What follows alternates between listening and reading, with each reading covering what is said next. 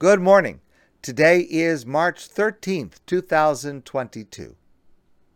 I want to share with you something that I heard from Rabbi Melech Biederman.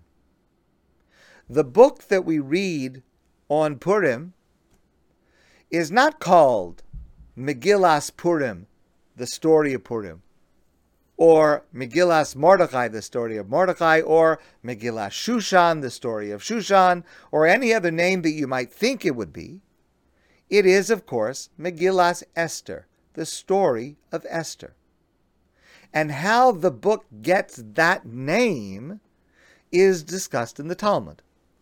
The Talmud says that Esther sent a message to the Chachamim, to the rabbis who were legislating the details of what would become the holiday of Purim.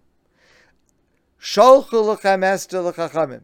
Esther sent a message to the Chachamim, Kizvuni Ledoros, write me for generations. Write down my story for all time. And so they wrote Megillas Esther, the story of Esther, Esther's story, because she said, write my story. Why would Esther want this?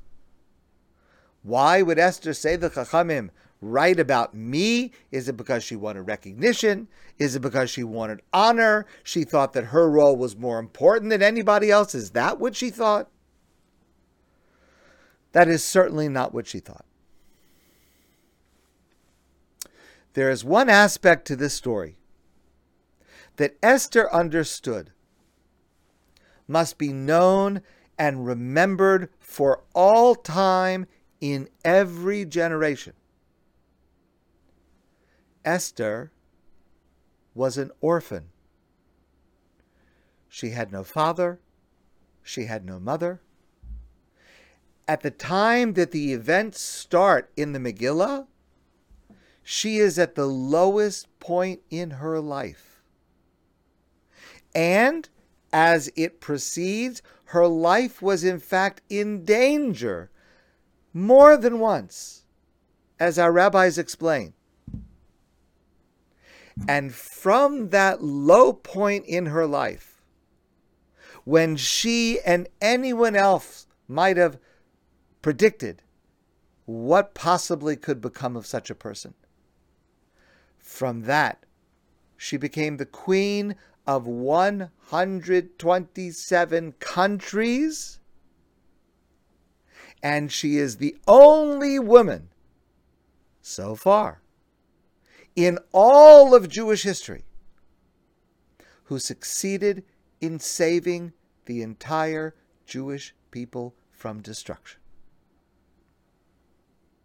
So when a person goes through challenges, especially now, and they could be difficult challenges, it doesn't matter how small they are.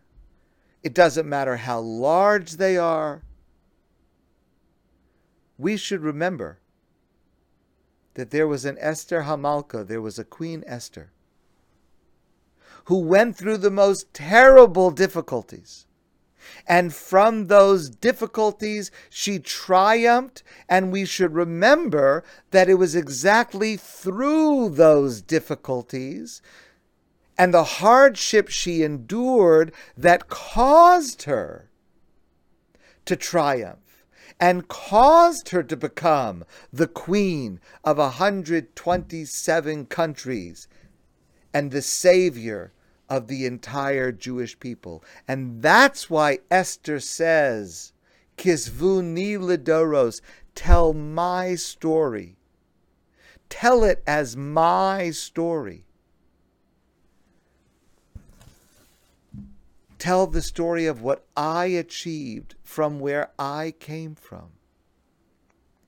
And the message to every one of us, every time we open the book of Esther, Esther is saying directly to every one of us, to you and me, Esther says, if I could do that from where I came from, you, you and me, you could do the same. and maybe even more.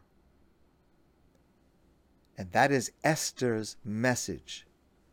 That is Esther's story that had to be written down, Kizvuni Ledoros, write my story for all generations, because that will inspire individuals going through the worst experiences in their life, just as I was inspired, and maybe even more.